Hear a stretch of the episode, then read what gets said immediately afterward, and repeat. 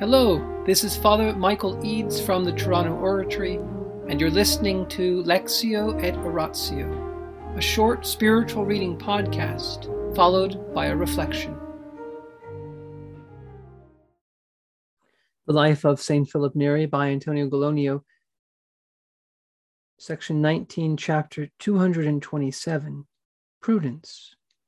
God adorned Philip with great prudence which was most noticeable in the things he did for the glory of God and in giving spiritual advice.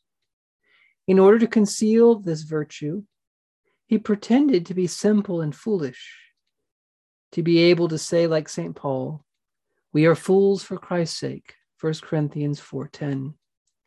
He made it his endeavor in everything he did to hide his outstanding discernment under the guise of simple stupidity. Men of every type constantly flocked to him as their master, guide, and spiritual director. Nobles of the highest rank, members of religious orders, and men in authority consulted him over serious and difficult problems. And the advice he gave them was as sound as it was discreet in his analysis of souls, in directing men to the acquisition of Christian virtue, his prudence was well employed. He could direct anyone, beginning by taking their individual nature into consideration, adapting himself as far as possible to the wishes of each one, that he might draw all to Christ, fishing for each one with the right kind of bait. He was especially knowledgeable about the discernment of spirits and the moderation of passions, from which you could see how skilled he was in assessing spiritual matters and directing them. How subtle he could be, and how perspicacious. I could give you plenty of examples of this, but I shall pass over them because it would take too long to tell them. In the name of the Father, and the Son, and the Holy Spirit. Amen.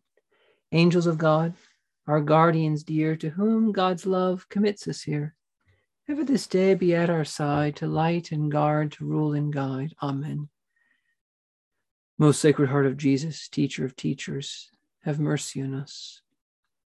Saint Philip Neri, gentle guide of youth, patron of thy own, vessel of the Holy Ghost, pray for us. In the name of the Father, and the Son, and the Holy Spirit. Amen. The Gospel has a line in which it says, This is the wise or prudent servant whom the master will set over his household to give his people their food in the proper time. When our Lord used those words in the parable, this is the prudent servant. He's talking about the knowledge that the servant has of how to arrange things to bring about the best end. Prudence is a perfection of our minds. It's sometimes called practical wisdom. This is an excellence. This is not a cautiousness. Prudence is not a kind of uh, fear of doing anything radical, of anything, you know, too definite, playing it safe. That's the way people use the word prudent today. Oh, he's very prudent, meaning he's very cautious. No, no. The prudent thing is the practically wise thing, which is the best course of action to take in this particular circumstance for this particular end, this particular goal.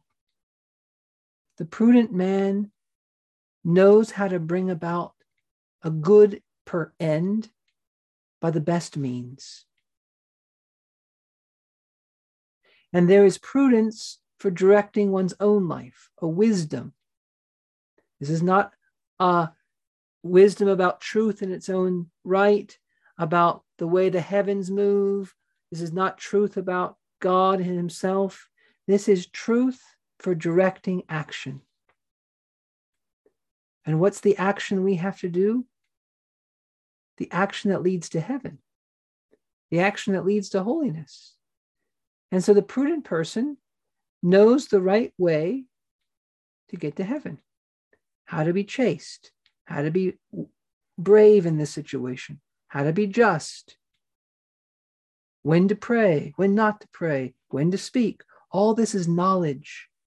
And this body of, of knowledge we call prudence, practical wisdom.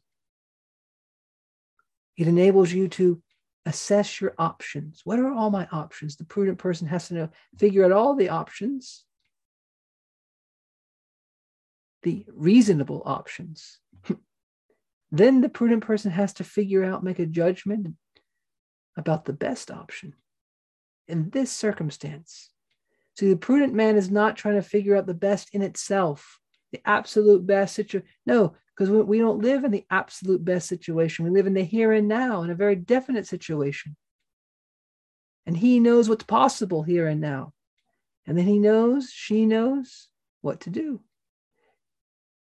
And thirdly, the prudent person has to carry it into effect. It's not enough to take good deliberation. It's not enough just to kind of judge, okay, yes, what I got to do. No, the prudent person is prudent precisely because when push comes to shove, when the cards are on the table, as they say, he acts and can say, act now, do this now. And people say, wow, that was the right decision. How did he figure that out? So there's personal prudence. But tonight, St. Philip is especially put before us as someone who could guide others.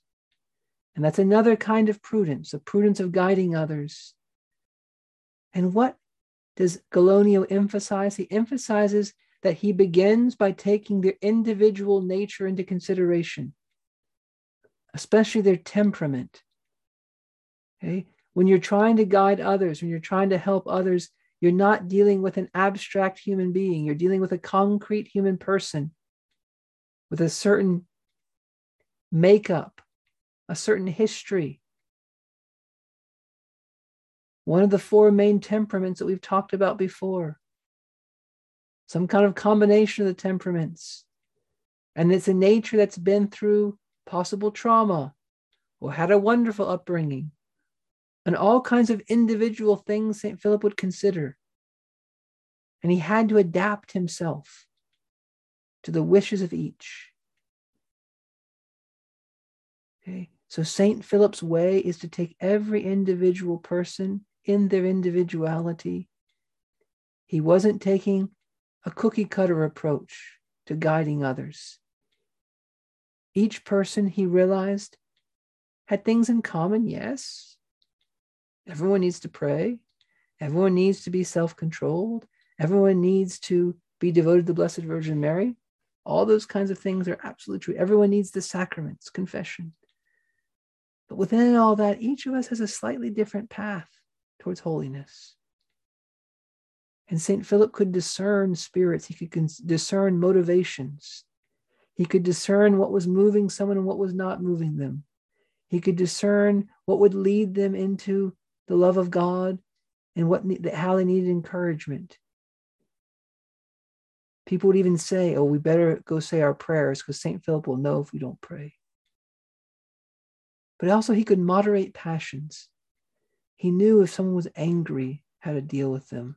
If they were struggling with fear, he could help deal with them. A passion means a feeling, an emotion. If they were a very bold person, he knew how to moderate that. If they were full of hope, he knew how to moderate that.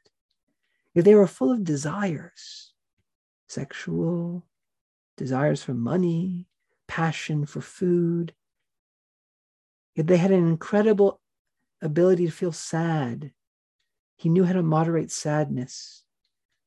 Okay, so St. Philip really knew how to keep people in peace. He knew how to motivate them, how to encourage them, and he could be subtle. He could be very perspicacious. He could be very intuitive, very insightful, figure things just right in the right way. That's exactly right. And where did all this come from? Prayer, the Holy Spirit, and experience.